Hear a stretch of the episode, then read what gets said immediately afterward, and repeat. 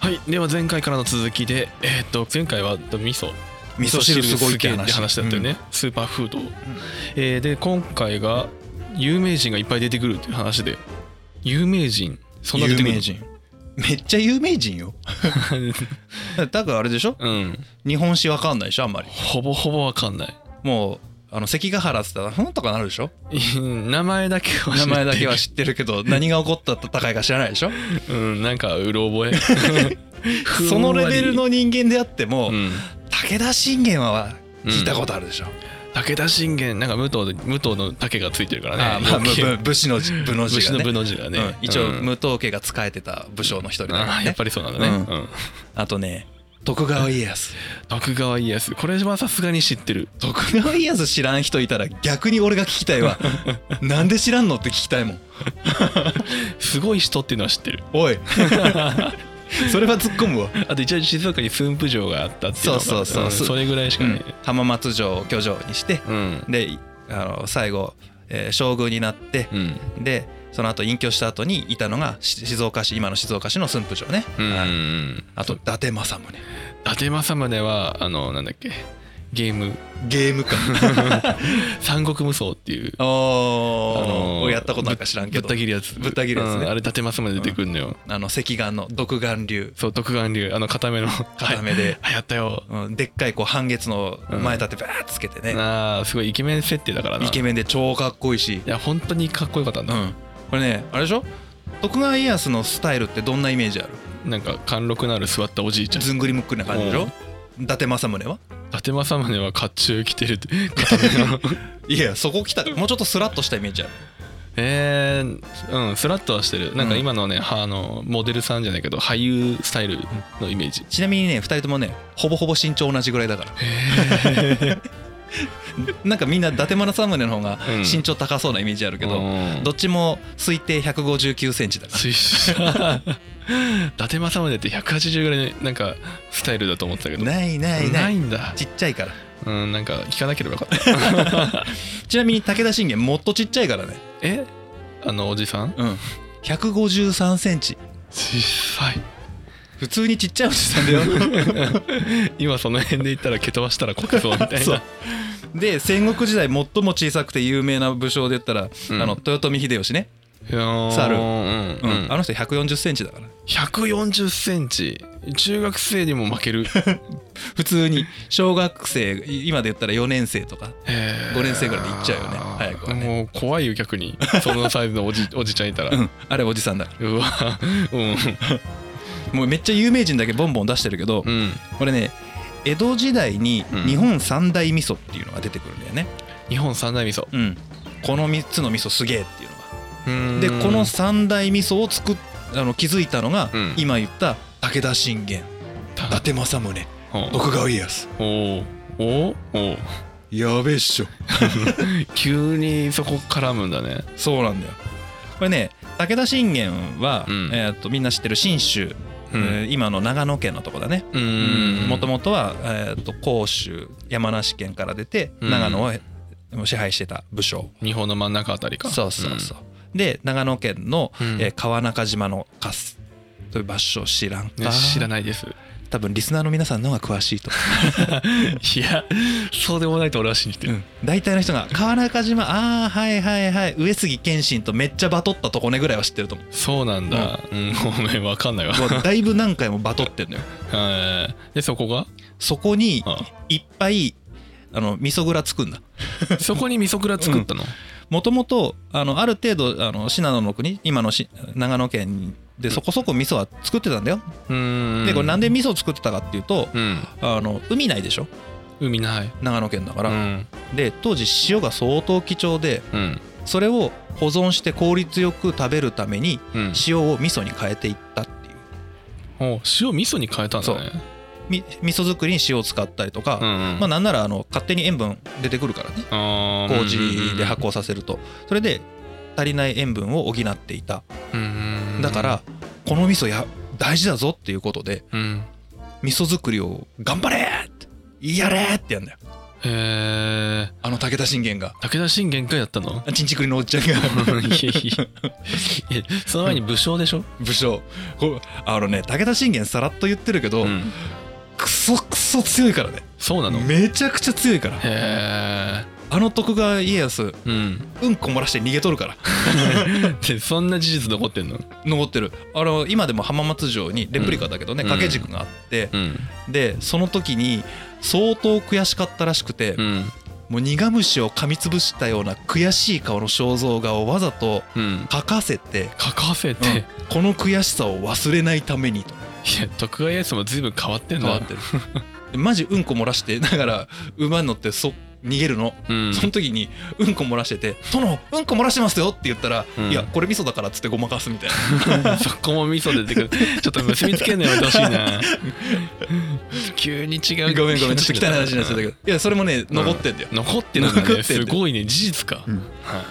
このめちゃくちゃバトルに強い武田信玄がうん同じぐらいの勢いで味噌を作れーってやるのよ、へえ急に味噌うん、これがそれだけ武田信玄が味噌を大事にしてたほーでなぜ武将たちがこの味噌を大事にしてきたかっていうのはまた後で話をするんだけどうんこれね相当頑張ったおかげで現代にもちゃんとつながってんだようーんほら CM で信州味噌って聞いたことないうーんあるある今でも有名なメーカーいっぱいあるよねうんうんちなみに信州味噌だけで全国の40%占めてるから40%、いくようん有名メーカー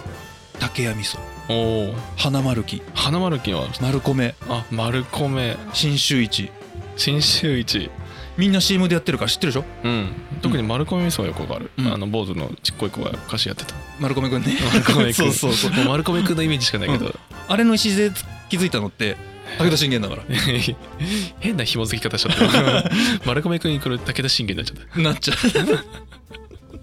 そうそう人は白人は石垣味噌大事うーんあ、そうなんだ。あだから味噌料理がう結ん構ほうとうとかさ、ほうとうね。あれ味噌味でしょ、味噌味。ほうとうなんか武田信玄が発案したっていう伝説が残ってるぐらいだからねあ、そうなんだうん。俺だからすっごい普通に味噌汁じゃんって思ったことはある。味が。あのねあの地域あんまり米が取れなかったんだよねほう山がちでしょ、うん水田あんまり作れないじゃない、うだんから棚田を作んなきゃいけなかったんだけど、うんどっちかっていうとそばとか米あ米じゃないや小麦とかの方が作りやすいうーん畑作中心の地域だからああいう麺粉物を使って食料に当てていたっていうへー背景もだからほうとうみたいなのできたんだね。そうほそういう背景う。がそういうことなんだ。うんこれが三大店の代表の一つ白味噌の中でも特うにん信州味噌、信州味噌うん。全国40%。やばいよね、すごい量だね。うん相当だよ、相当な量だね、だからスーパー行くと信州味噌めっちゃ売ってんだねほぼほぼでしょ、うんほぼほぼ信州味噌だね、でこれに負けないやつが仙台味噌仙台味噌あんだあるのごめん普通に遠くの人聞いたらめっ ちゃ怒られそうだけど 怒られるよ本当に怒られるよ 知らない静岡と俺あのね四国の方しか行ったことないからそうだねううん仙台味噌っていうのはこれもまた伊達政宗がほう「やれ!」って大号令かけた伊達政宗って仙台なのおいそうなんだよもともと米沢にいたんだけど戦国時代、で、えーちょっと若いからさ徳川家康とか秀吉に比べるとうんその戦乱のピークの時に間に合わなかったんだよ、うんでやっと東北を平定してうんで中央政界に打って出ようと思った時にはもう秀吉がほとんど天下を治めていって、うんあと小田原城の北条を倒したら終わりよっていう時にうんやっとこさやってきて、うんお前あと1日遅れてたらマジ滅ぼしたけどって 言って冷や汗かくっていうギリギリじゃん、うんでそれが終わった後に徳川家康がこの駿河のとか遠州三河の地域から外されてうん今の江戸の関東うんに、え今の東京のねあっちうに、んクソ田舎の関東に移されて、うん同じ勢いで伊達政宗も「うんお前ボケボケしてんじゃねえぞ」ってこの裕福な米沢外すぜって言って、うん当時めっちゃ田舎で米もろくすっぽ取れないぐらい荒れていた、うん今米どころだけど当時米なんかほとんど取れなかったうん宮城に移されちゃうへえでそこでお米取れないし栄養バランス悪いしし要は食料が足りてない栄養素の元になるものが足りてないからうん米頑張れっていうのと同じぐらいの勢いで味噌作り頑張るんだよねほういきなりなんか戦国から何農業に行ったのとねまあ後で詳しく話すけどもともと戦国武将ってそれぞれに国を持っていて自分の領地があるよね、うんで当時は全部が国だからああ国か、うんあの江戸時代までず結構みんなあの統一国家って思われてるかもしれないけど、うん藩とかそういう概念って今でいう国なんだよねイギリスとかあードイツみたいなそういう国家形成をしていってうんそれの親玉が徳川家康でうんさらにその上に天皇家が全部を見ていて日の本は全部天皇のものですよっていう概念になってるからうん徴税権が全藩主に任されているあーで徳川家は藩主から税を取るってういうん二重構造になっていてうんだから国の経営をしなきゃいけないうんで国の経営をするのに当時は経済よりもまず食料を最低限確保しないとうん民衆が生きていけないでしょうんうんそのために食料を頑張るああそういうことね、で伊達政宗は味噌頑張れおおないからうんうんうんなんもないもんね、でこの武田信玄の時は「おお前ら作れ!」って言って大号令をかけてあちこちにこう味噌蔵いっぱい作らせたでしょ、うん伊達政宗はね自分とこの城下町にうん、味噌工場を作るから 普通にでっけえのドーンってあ蔵じゃなくてもはや工場へ工場これがね日本初の味噌工場って呼ばれてる今でも言われてるえ、お塩素蔵っていう蔵なんだけどねほうお塩素蔵へこれを作るえでこれ米麹の味噌なんだけどなんせ米取れんから当時うんズタボロだからね戦乱でうだんから米麹の量を半分以下に減らしてうんその代わり味が出ないからじっくりじっくり時間かけて熟成させて美味しくするっていうあそういうことなのそういう赤味噌へえが赤味噌そう米麹なんだけど赤味噌色がちょっと赤赤茶色してるんだよねうーん米麹は白いのか基本そう白味噌になりやすいんだけど、うんだからあれね麹に色は依存しないんだよねあそうなんだ、うんあの熟成が長いと勝手に赤くなるんだよあそういうことかそうそうそうめっちゃ熟成した味噌は赤っぽいね赤っぽくなってくうるんそうそうそれだけの話なんだけどうんで仙台の方は赤く、まあ、長期熟成で赤くなるそうほうこれなめ味噌って言われててもううん味噌単体なめてもうまいぞって言われてるへー今でも言われてるそうなんだ、うんでこれをね一躍有名にしたのが秀吉の朝鮮出兵朝鮮出兵そう日本を平定した後にまあうん理由は諸説あるからちょっと俺言及しないんだけどんあの朝鮮半島に戦争をふっかけるのようんでこの時に夏場の長期戦で相当えぐい戦いをするんだけどうんもっと秀吉の命令で日本全国から大名を集められるんだよねうん、うんいやお前ら行ってこい戦ってこいって言う言うんだけどいや待てよ九州だぞ平坦要は基地がおおでそっから朝鮮渡るわけでしょうん政宗どこにいんのよ絶対 どこ徒歩で行くんだよねもちろん当時徒歩しかないもん仙台から九州まで歩いてくテクテクテクテク 絶対やだわもう駿河からも長野からももう新潟からもみんなテクテク歩いてくうわーすごい嫌だねそれね夏場夏場にでね九州に着くじゃん、うんよしこれから船用意して行くぜって言ってそこでもう基地を作ってるからみんな集まるのね、うんしたらみんな味噌ね傷んでダメになってる味噌もやっぱダメなんだの、ね、熱すぎてへー時間かかりすぎてまあかかる時間かかるとかそういうレベルじゃないじゃん 歩いていくんでしょいそうよえなどんぐらいかかるんだろうねねいいえただ、うんすごいのが仙台味噌だけがうん傷んでなかった、へえ傷まないんだうん長期熟成されてるからこれ以上は発酵が進まないんだろうねきっとねまあ詳しいことは俺も専門家に聞かれて分かんないんだけど、うんうんなぜか仙台味噌だけは傷まずにうん他の武将はもう味噌がなくて困っちゃってるのよおーおー兵士の食料だからあー食料でねうんまたねこの伊達政宗伊達男、伊達だ男ってって伊達政宗から来てんだけどあそうなんだ、うんまんまじゃんまあまあこいつがさ男気見せんのよ、へえやるよあるよ味噌ってへ言ってお持ってけっつって みんなに配ん のそしたら全国から武将集まってるでしょえうんいや仙台味噌腐らねえどころかすげえうまいけどってへえ太っ腹だねでこれが功を奏して、うん要は戦争が終わった後みんな領地に帰るじゃん、うん思い出話でさうん「いやー伊達藩の味噌うまかったな」って言って口コミで全国に広がるんだよねすげえ口コミ効果でこれがその時ではそそのこの時点ではいきなりブーストすることはないんだけど、うん後々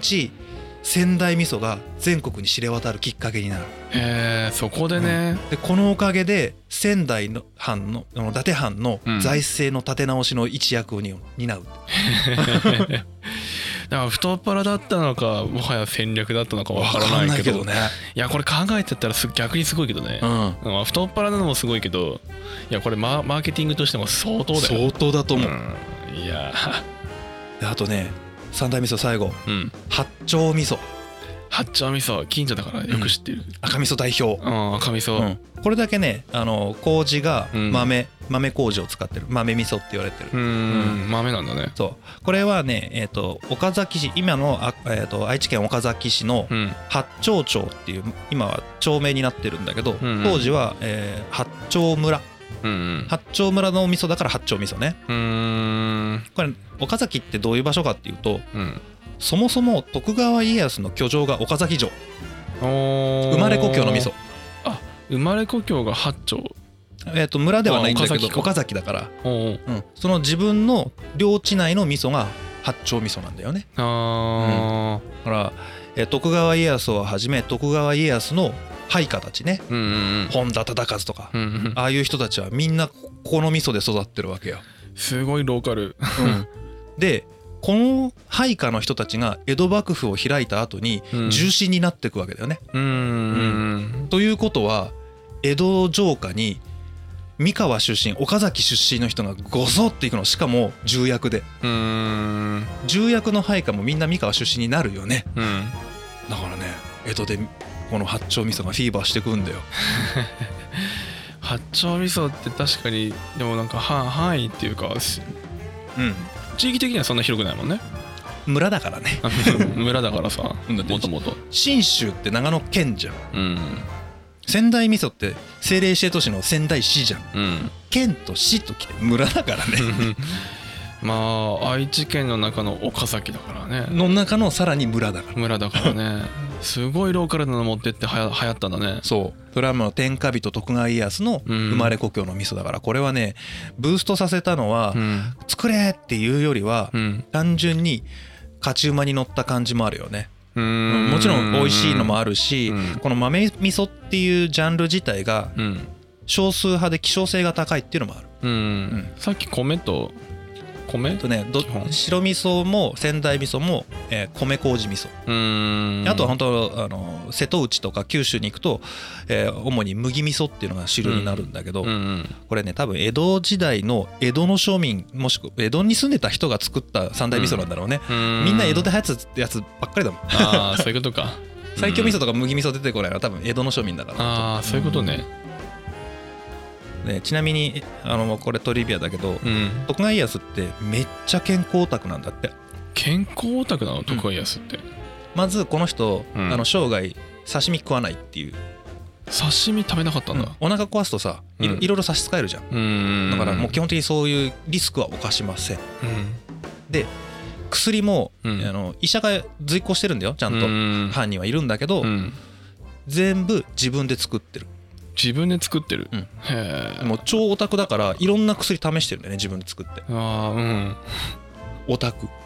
だから記述で残ってるよ配下の武将それこそ山内和豊とかさうん中村和氏とかさあの辺の人たちが「うわー殿の薬もらっちゃったでも多分断れんしなうん飲まにゃいかんよなまず」っていうような記述ちゃんと残ってるからね